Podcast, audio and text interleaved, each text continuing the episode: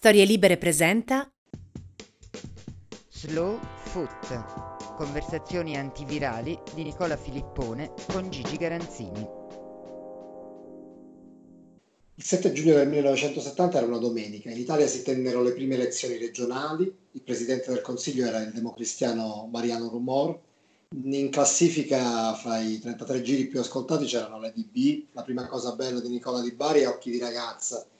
Ma sullo sfondo di tutto questo, il 7 giugno del 1970 è avvenuto un grande evento nella storia del calcio e nessuno lo realizzò quel giorno. Durante i mondiali del Messico, Gordon Banks, portiere inglese, fece la parata del secolo su un colpo di testa di Pelé. Ci sono molti titoli esagerati, giornalisticamente stressati per, per essere resi diciamo appetibili, per poter vendere, ma forse in questo caso la parata del secolo non è una, un'esagerazione. Tu che cosa ne pensi, Gigi Garanzini?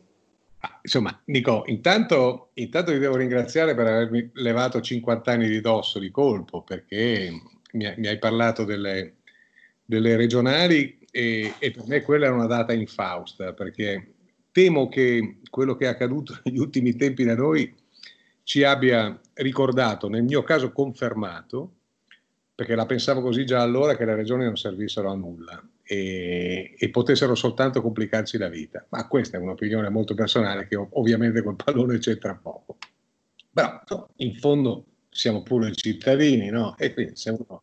mi pare che oggi sia, cioè, siano permesse opinioni, atteggiamenti e comportamenti che vanno ben al di là di, di, di, questa, di questo pensiero che, che, ho appena espresso, vanno appena al di là. Eh, vanno bene al di là sia da un punto di vista concettuale che, che da un punto di vista di comportamenti e di atteggiamenti. Vabbè, questo è un inciso. Però mi hai, mi hai, ricordato anche qual era la colonna sonora di quei giorni, qual era... E quindi ti ripeto, grazie per avermi tolto 50 anni di dosso.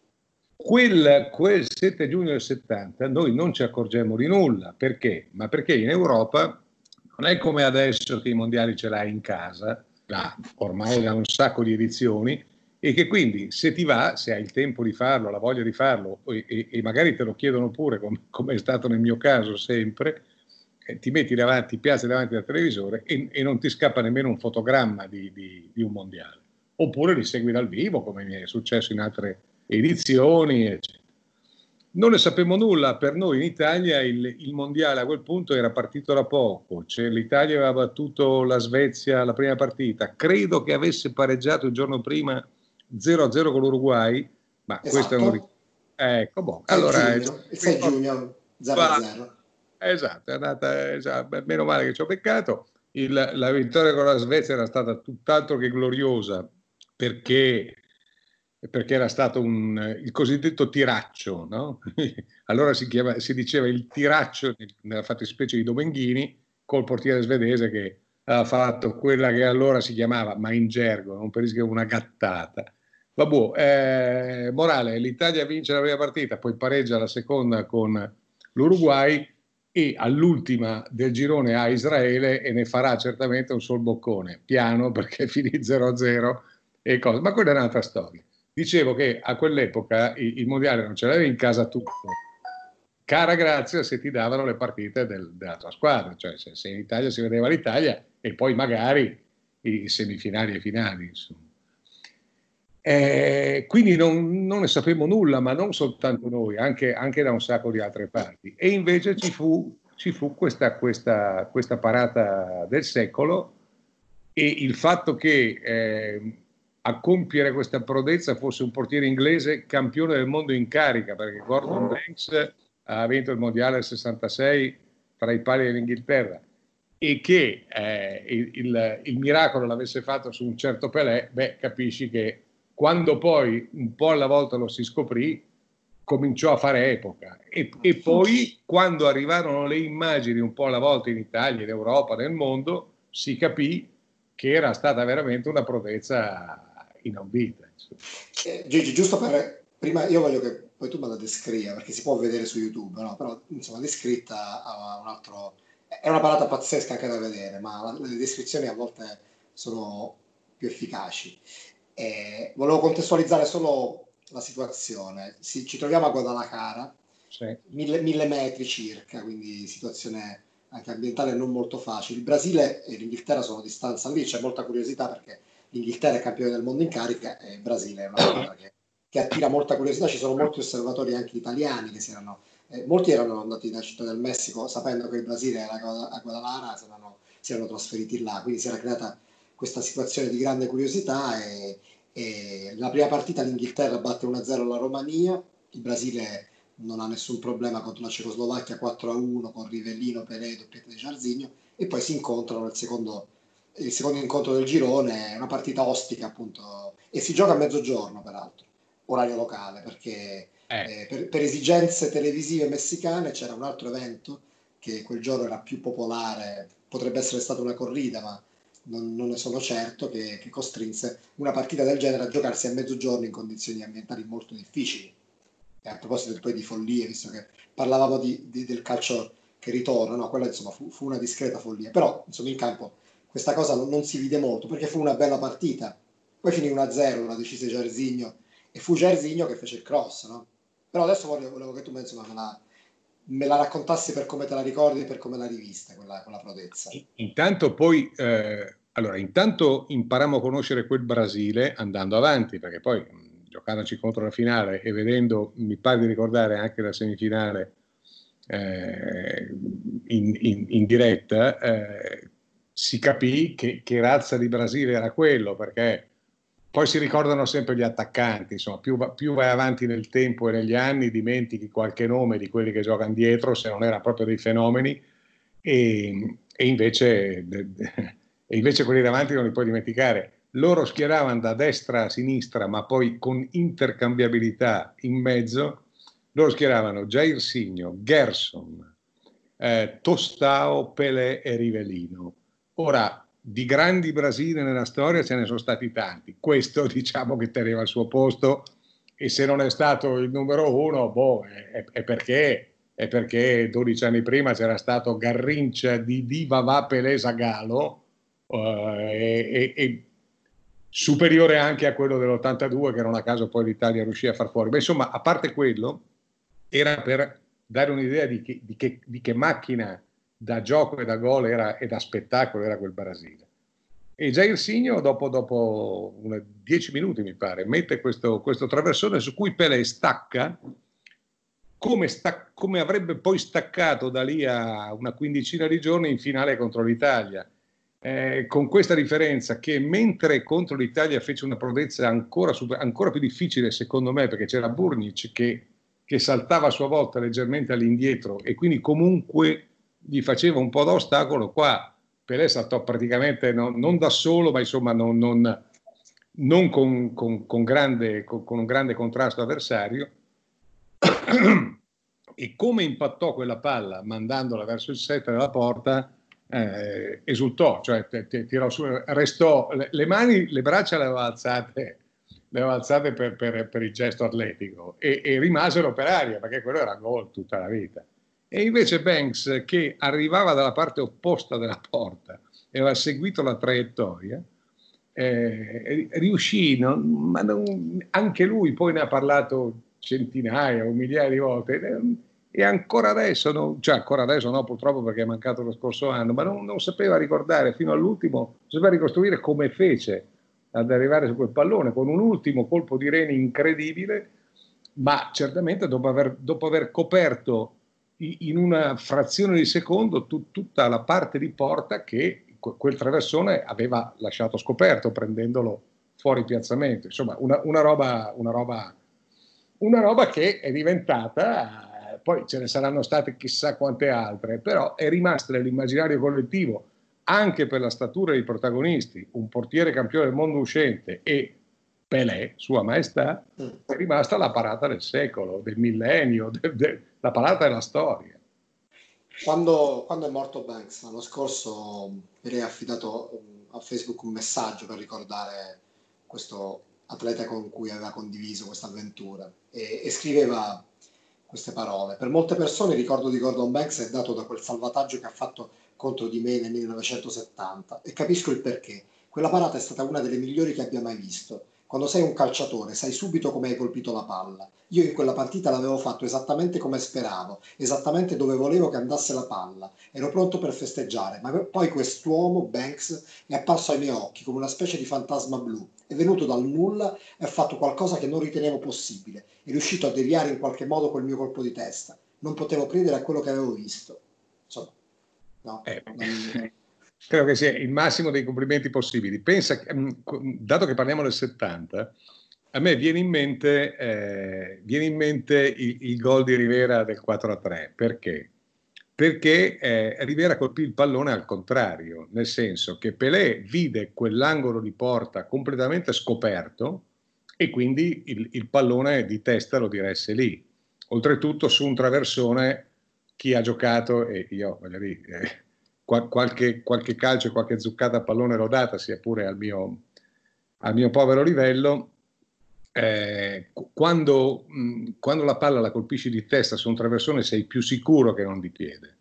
Eh, se sei un buon discreto, da discreto in su colpitore di testa. Quindi era, era una sentenza, però Pelé non sottovalutò, Pelé fece il massimo che poteva fare in quel momento rivisto il gol, il gol di, di, due settimane dopo di, di Rivera, quello, quello, finale del 4-3, eh, Banks aveva già preso una, una, rincorsa per andare a coprire quella parte di porta che era scoperta. Quindi se Pelé l'avesse eh, inzuccata dall'altra parte in controtempo, certamente Banks sarebbe rimasto, sarebbe rimasto a metà strada, insomma, no? perché l'avrebbe preso. Come rimase a metà strada Sepp Maier perché il cross di Boninsegna, eh, io sto sovrapponendo le immagini, ma, ma non le sto vedendo, eh, c'erano nella testa scolpite. Non chiedermi com- cosa ho mangiato ieri, ma se mi parli di questi gol di 50 anni fa, di, di, Città del Messico, ce li ho scolpiti in testa.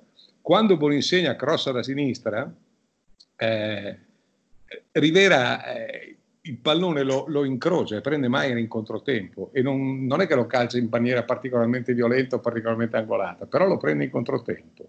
Quindi Maier fece, stava facendo lo stesso movimento per andare a prendere il pallone dove ragionevolmente eh, Rivera l'avrebbe indirizzato dato che era l'angolo scoperto e invece no, e invece no perché Rivera eh, intuì in quella frazione di secondo che quello che contava era andare a prenderlo contro il suo movimento, non nello spazio apparentemente più largo.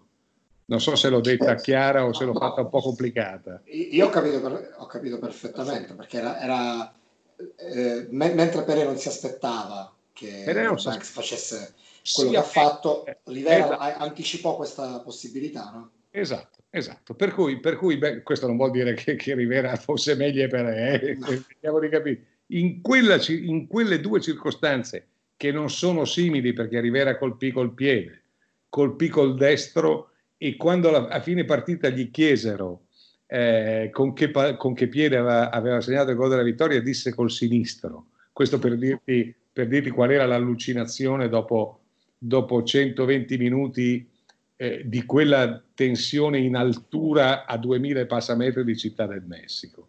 Eh, però, eh, allora, uno di piede, l'altro di testa, non c'entra nulla, no? C'entra che mentre, mentre Pelé colpì quel pallone dove solo un pazzo e un fenomeno poteva arrivare, ma era lanciato comunque per arrivare da quella parte, Rivera invece non diede questo margine di recupero a, a Maier e incrociò dall'altra parte.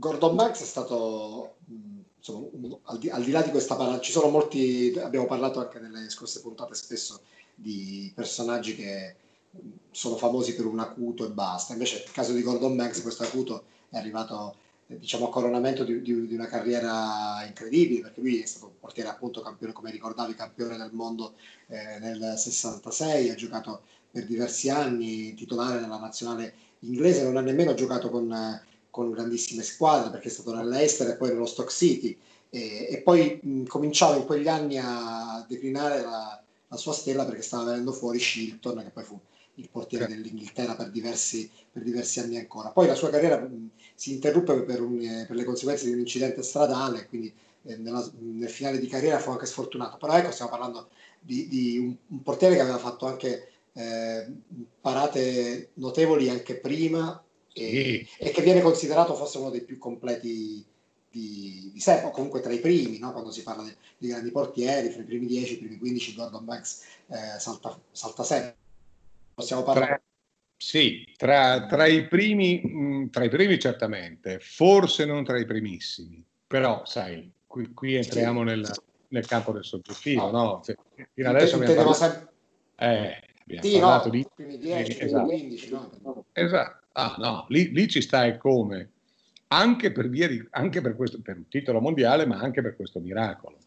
E, e poi sai, eh, le, le, classifiche lasciano sempre il tempo che trovano, eh, appartengono a epoche diverse, probabilmente noi oggi, e, e, non lo so, ma magari vado fuori tema, ma insomma, se noi oggi vedessimo delle immagini vere, non di quelle accelerate tipo Ridolini, che sono le uniche esistenti e in molti casi non esistono, dei grandi portieri degli anni 20, 30, 40, forse ci farebbero un po' ridere, però calcoliamo anche che allora la statura media era una ventina di centimetri sotto quella di oggi, perché i, i grandi degli anni 30, Planica, il cecoslovacco, piuttosto che il nostro Combi, piuttosto che Ceresoli, insomma, i nomi sono tanti, ma a cominciare dal nome supremo che è Zamora, comunque non avevano, avevano diciamo 15-20 centimetri almeno, almeno eh, di, di, gap da, da, colmare rispetto quelli, ai contemporanei. Aggiungici l'apertura alare di conseguenza e capisci bene che se c'è un ruolo che è cambiato nel, anche nella valutazione che si può dare di loro nella storia del calcio è quello del portiere. In quell'edizione del, del Mondiale del 70 c'era già la, eh, si assegnava già in un certo senso, anche se non era propriamente così formalmente, il titolo di miglior portiere, si chiamava All Star Goalkeeper all'epoca, quindi portiere All Star. In quell'edizione del 70, Gordon Banks era stato il miglior portiere del 66 quando avevano vinto, sì. nel 70 il miglior portiere era stato quello dell'Uruguay, Mazurkiewicz, Ladislao Mazurkiewicz, che viene considerato peraltro forse il più grande portiere della storia eh, sudamericana. Sì, sì, sì, viene considerato così. E comunque c'era, c'era in quell'edizione un, un, un, campionato di portieri mostruoso. Eh, eh, oggi, ci siamo, eh, certo, oggi ci siamo più abituati, ma tu pensa che in, in, nell'Italia giocava Albertosi e la sua riserva era Zoff e secondo qualcuno non avrebbe dovuto essere la riserva Zoff di Albertosi, ma viceversa. Mm, lì poi lì poi eh, si, si, può, si, può, discutere all'infinito. Comunque l'Italia aveva due grandi portieri, Mazurkiewicz l'hai citato, Banks ne stiamo parlando, Sepp Maier, eh, insomma stiamo parlando di... Ne, ne, abbiamo citati cinque di quelli che entrano nei primi 20 o 30 di tutti i tempi ed erano in quell'edizione. Non ne ricordo altri, ma io non mi ricordo chi fosse il portiere del Brasile, perché credo che Gilmar a quel punto non ci fosse già più nel 70. No, perché 70 c'è 58, no, no, non poteva essere. 58 e 62 credo di sì, 58 sicuro. Però in ogni caso stiamo parlando di, di, di, di mostri sacri. No? Era, Fe- era, Felix. Era Felix e quindi non, non, non, è uno che sia passato, sia passato alla storia. Ma... No, dimmi. scusa, ti, ti, ho interrotto. Dicendo... No, dimmi, dimmi, facciamo così. No, volevo, fa- volevo, fare un, diciamo, un gioco, se, mm.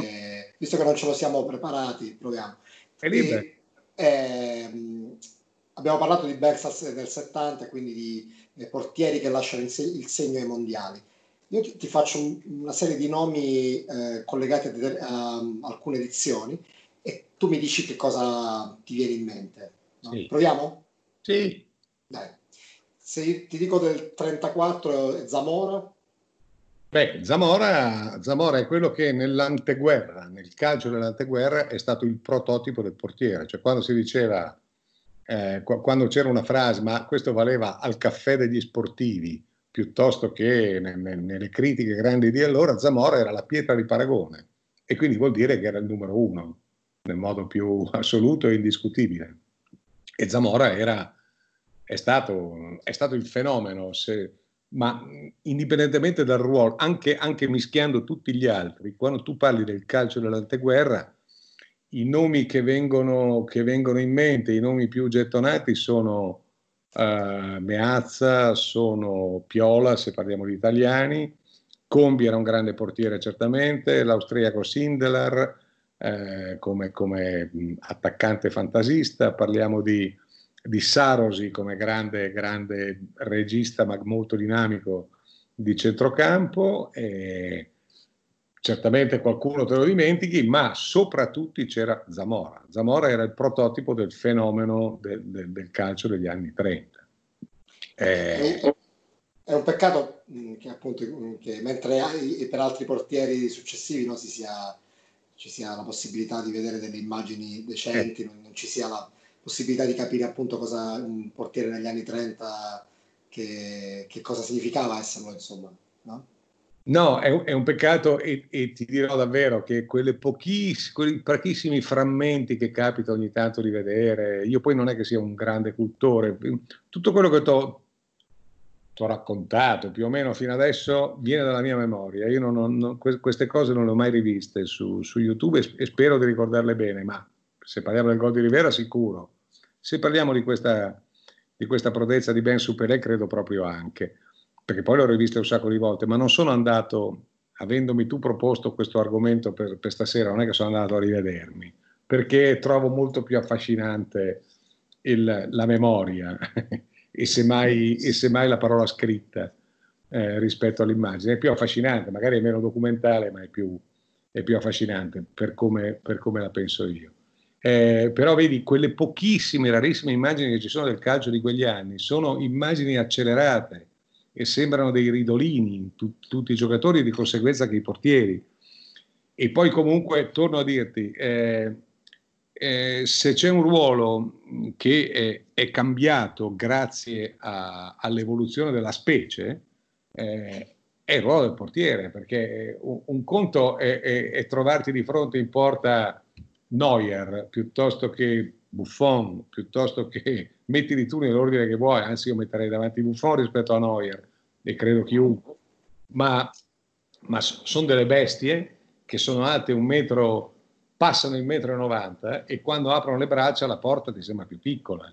Quando un portiere invece degli anni 30 fosse pure il fenomeno assoluto che era Zamora, oppure, oppure i Planica, i Combi, e, e cosa, erano alti 1,70 m e le braccia di conseguenza, la porta era più grande, capito? E, e, e, ed era più vulnerabile, c'era una vulnerabilità diversa che oggi già fisicamente viene compensata da questa struttura che, che i portieri contemporanei hanno.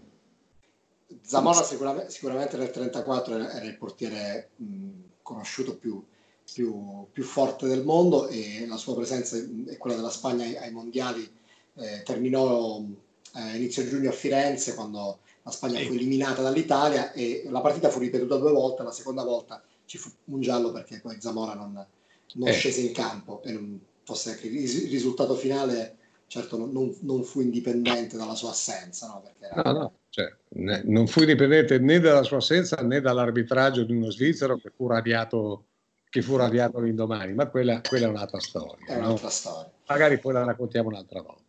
Senti, visto che, che sento un liquido, diciamo, quindi, sì. non, ti ho, non, ti ho, chiesto nemmeno stavolta, te lo devo fare all'inizio la domanda. Questa, questa, è una barbera del territorio. Il territorio nel mio caso vuol dire non chilometro zero, ma diciamo 200-300 metri, non di più.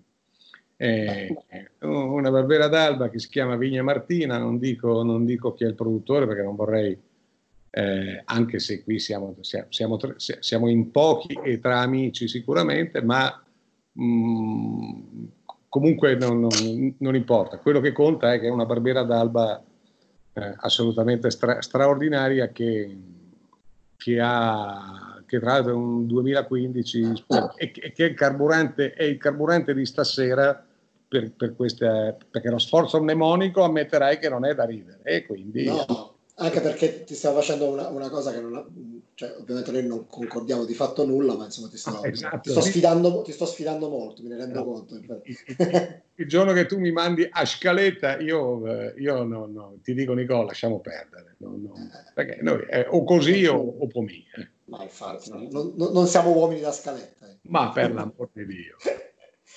Senti, se invece eh, parliamo del mondiale del 50, il famoso mondiale del Maracanaso, un eroe tragico di quel mondiale fu il portiere del, del Brasile Moacir Barbosa. Eh, certo. di, di, solito i portieri brasiliani, appunto, prima faticavamo a ricordare il portiere del 70, non, non, non sono ricordati. Forse Taffarella è stato il primo portiere più o meno famoso, no? che è arrivato anche in Italia, il primo straniero, ma prima si fatica a ricordare. Barbosa fu purtroppo uno dei protagonisti tragici di un, di un evento molto per la storia calcistica del Brasile il peggiore, o meglio, fino al, almeno al 2014. Insomma, Povero. sicuramente. Povero, fece, fece, fece, una vita d'inferno perché lui non riuscì mai a riprendersi da, dal trauma di quell'errore eh, che, sul, che, che, commise sul gol di Gige, sul gol del 2-1 decisivo degli uruguaiani e quando insomma, banalmente non coprì il suo palo, insomma, non, non, non coprì il primo palo.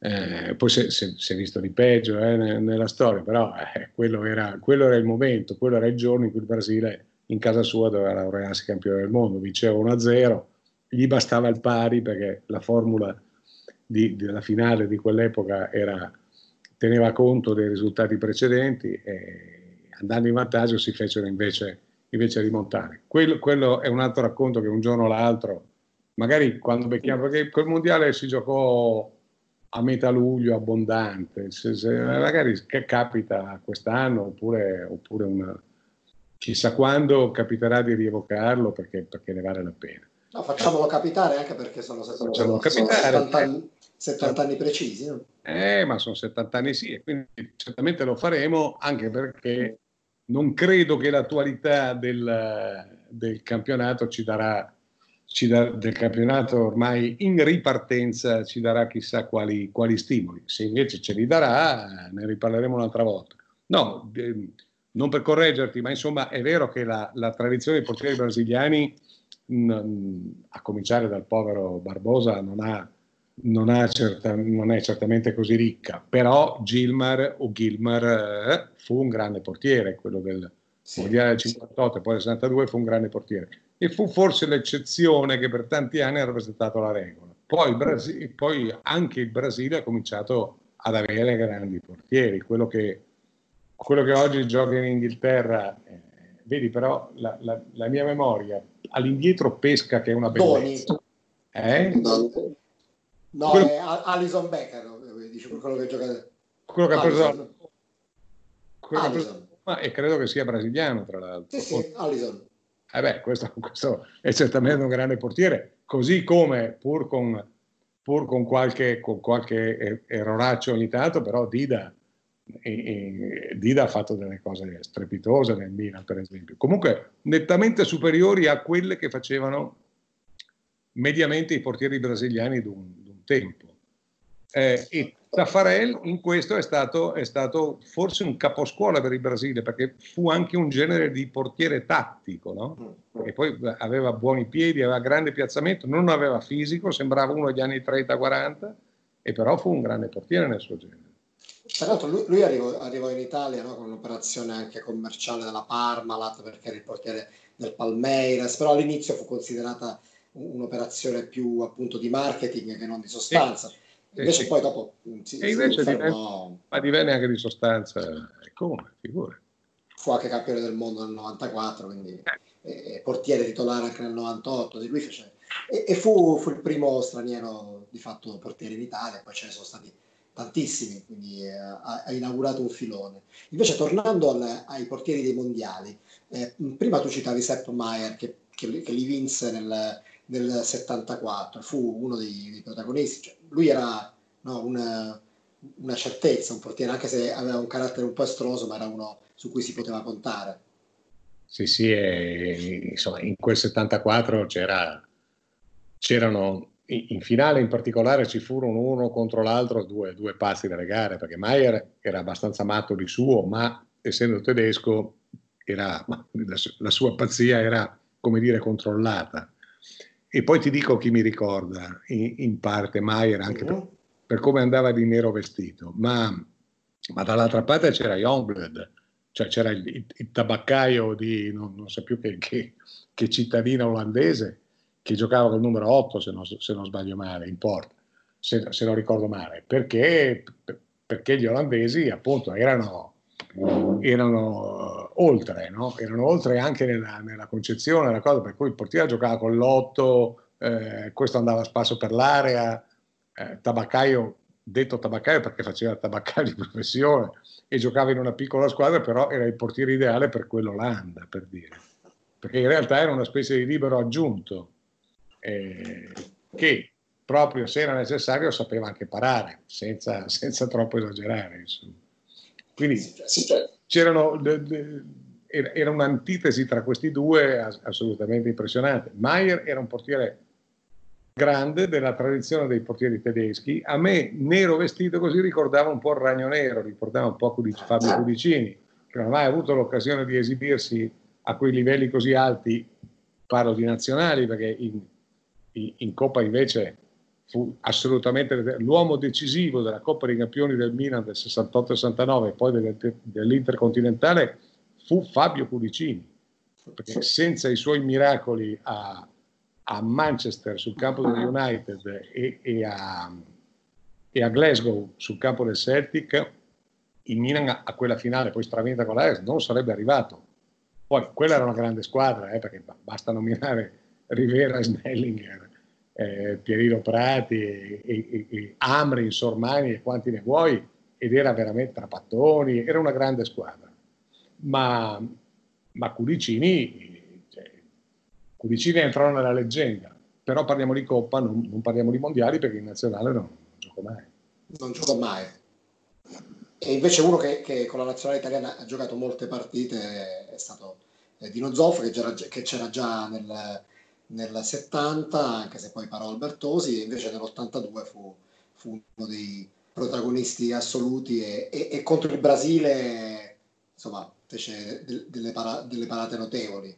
Ma infatti eh, è per questo che ho detto del 70, non che Albertosi non meritasse di essere il portiere titolare, Albertosi era il portiere del Cagliari, il Cagliari aveva vinto quel campionato subendo 11 gol, 11 gol che, e, e, la metà gli aveva fatti Nicolai, il suo stopper sotto forma di autoreti, no? E, e quindi insomma, che, che giocasse Albertosi non era certamente un delitto, anzi però è vero che due anni prima Zoff era stato il portiere campione d'Europa dell'Italia, dell'unico europeo vinto dall'Italia. E se 14 anni dopo, 68-82, è a 82, è a 40 anni il, il, il portiere dell'Italia campione del mondo, beh, insomma, qualcosina vuol dire. Anche lì, eh, Zoff, la parata di Zoff su, su, sull'ultimo colpo di testa di Oscar, mi pare di ricordare, all'ultimo istante dell'assalto finale brasiliano non vale certamente da un punto di vista di coefficiente di difficoltà, non vale quella di Ben su Pelé, però comunque inchiodare quella palla a un centimetro dalla linea non è uno scherzo, eh? perché se ci arrivi e, e, la, e, la, respingi corta, o arriva Zico o, o, arriva Socrate o arriva qualcuno che la, che la per il tapin, insomma, invece lui la inchiodò sulla linea e sono le parate storiche, quante ne ha fatte, quante ne ha fatte Buffon nel 2006? Eh, noi ci ricordiamo quella di Banks perché, perché è la parata impossibile. Da, da, come arriva il cross di Jair Signa, da come Pelé piglia la palla, da dove la indirizza e da dove è un istante prima Banks è la parata impossibile.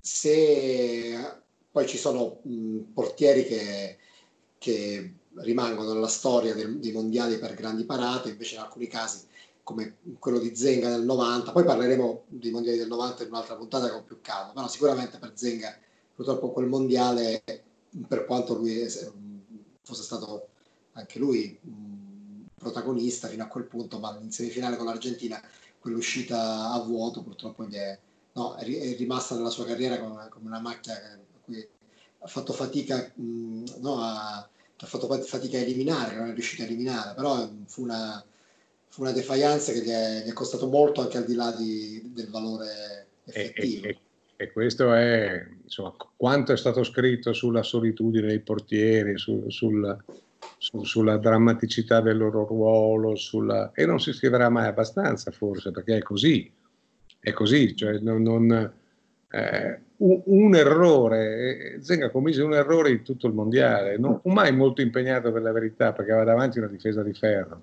però eh, se l'era sempre sbrigata mh, ordinaria amministrazione quasi sempre, qualcosina di straordinario ma non molto, e lì che invece era una, una giocata facile tutto sommato, perché o, o, o, resti in porta oppure se proprio se esci deve essere tua la palla.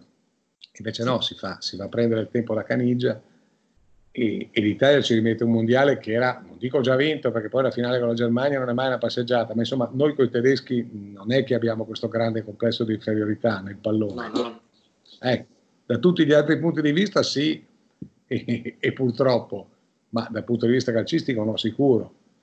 Eh, però, però, ci fu, ci fu quella, quel, quel, quell'errore di, di, scelta di tempo sull'uscita e, e, per un portiere, questo è, è, è il concetto del discorso di Barbosa, eh, e, poi la paghi per sempre, perché comunque ti rimane appiccicata l'etichetta. Chi è? Zenga. Ah, Zenga, quello dell'uscita a vuoto a Napoli. Zenga ha vinto campionati, è stato un grande portiere. È stato uno dei più grandi della sua epoca, eh, ma, certo, ma e non vale per nessun altro ruolo, perché se uno ha sbagliato una volta in vita sua ad alto livello e, ed ha spadellato, io mi ricordo fine, una finale Argentina-Germania non, mol, non, molti anni fa, non so dirti mondiale, eh, non so dirti se era 14, direi 14. Cioè, io credo che tra Higuain una volta e, e, e Palacio l'altra, cioè Messi li ha messi due, Messi li ha messi due volte davanti al portiere in una maniera alla Messi, no? E questi due, e, e questi due non hanno fatto gol nessuno dei due. E, entrambi quegli errori che, che, ho scolpito in testa ancora nonostante fossi già anzianotto, perché ti favo Argentina evidentemente, tra Argentina e tedeschi sono ancora con da scegliere, ben, eh, eh mh, erano due gol, cioè sono due errori che tecnicamente va, pesano, sono più gravi di quelli che commise forse Zenga in, que, in quell'uscita. E però ad un attaccante, eh vabbè, insomma sì, con tutti i gol che ha fatto avrà sbagliato quello lì. No, cari ragazzi. E allora perché bisognerebbe tenere conto di tutte le parate che ha fatto Zenga, piuttosto che Barbosa, piuttosto che chi vuoi tu, ma è così, è, è, è la solitudine e il dramma del portiere. È l'ingiustizia di questo ruolo che però certo. è, molto, è, molto, letterario, è affascinante anche per questo. In effetti, questo, ma certo.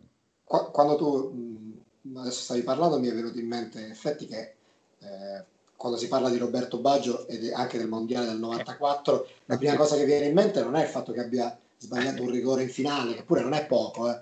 però è vero, l'errore del, del portiere ah, ha un peso specifico lo perdoni, lo perdoni, quel giorno sbagliarono Baresi e Baggio. Eh, allora, Baresi era rientrato a tempo di record da, da un menisco. No?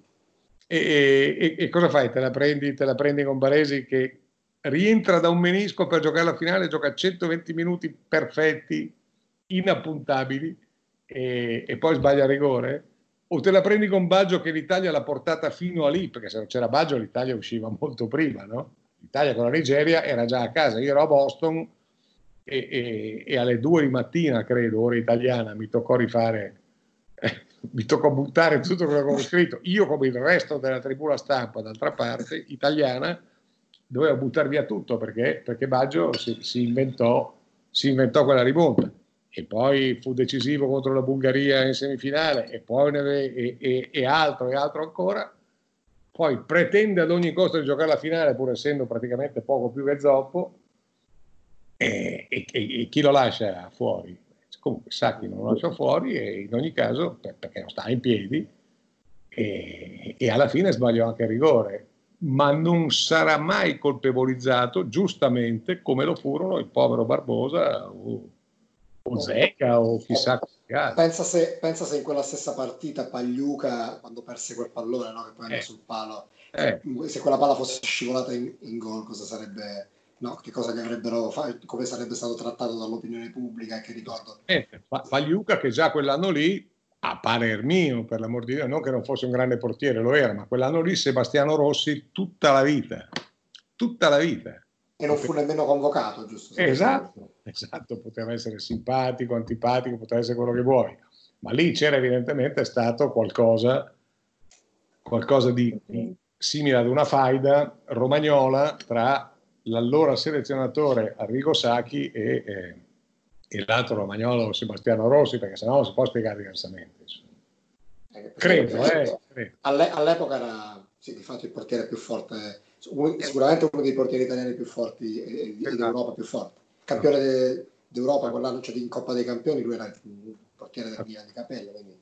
Questa era una delle differenze, secondo me, che c'era tra, perché hanno accusato spesso il mio, il mio vecchio caro amico Enzo Berzot, non accusato, ma insomma gli hanno in qualche maniera eh, rinfacciato, e non è che avessero torto, di aver sempre puntato, cioè di aver fatto grandi risultati quando aveva il blocco Juventus su cui, su cui puntare. D'accordo, ma lui sapeva però nel blocco Juventus chi escludere, tipo Brio, per non far nomi, e, e, e, chi invece, e chi invece ci doveva stare ad ogni costo. Quell'anno, in cui Sacchi ormai da due o tre anni non allenava più il Milan, eh, si trattava semplicemente di prendere il Milan di Capello che aveva appena vinto la Coppa dei Campioni ad Atene demolendo in finale il Barcellona di Stoichkov, di Romario, di Cruyff, e di, di Cruyff in panchina 4-0, demolendo, si tratta di prendere quel Milan e di prendere i tre stranieri e cercare tre, tre giocatori che avessero le caratteristiche il più simili possibili a quei tre stranieri. Certo, erano, erano tre stranieri eh, fuori categoria, d'accordo, ma insomma, voglio dire, Dino Baggio a Desaia somigliava e in effetti c'era Savicevic. Baggio. Eh, Savicevic, Dino ba- eh, Roberto Baggio, l'altro Baggio, eccetera. Cioè si trattava di prendere paro paro quel Milan e di mettere in nazionale. Solo che in quel Milan un, un, una pedina determinante era Sebastiano Rossi, simpatico o antipatico che fosse, antipatico come, come pochi, però intanto lo era. E invece alla prima partita l'Italia comincia subito all'inseguimento per una papera clamorosa di Pagliuca. E, e, e, e, questa è un'altra storia che anche questa magari parleremo un'altra volta. Come no? Da, da, Gordon Banks abbiamo fatto un, un bel viaggio, sia un po' ritroso e molto, molto, in avanti. Peraltro senza, senza, scaletta siamo andati ben oltre i tempi che ci eravamo prefissi, quindi evidentemente la, è la riprova. Gigi che non, che non è un problema? Chi è un problema semmai? Senti, io come al solito i, i ringraziamenti sono banditi, però ti do appuntamento tra pochi giorni. Prima che inizi il campionato facciamo qualche altra, eh, qualche altra digressione, ricordiamo qualche altro, qualche altro bel evento del, Beh, della storia del calcio. Per esempio questo è un periodo di, è un periodo di, di mondiali, no? storicamente, e quindi, non so, prendiamo le cifre tonde, stasera abbiamo beccato il 70, la prossima volta potremo beccare Italia 90, per esempio, anche se è molto, ma molto meno ricco di suggestione di fascino rispetto, Però, e potremmo beccarlo magari da un'altra angolazione. Eh? Mo vediamo. Mo vediamo. Ci, pensiamo, l'importante è che non facciamo la scaletta. Poi ci no, la scaletta, eh, ecco, Mi raccomando. L'angolo di Renato Zero. La, la, la, l'angolo no, la scaletta no. Non l'avevo considerato. Eh. Alla prossima Gigi. Ciao.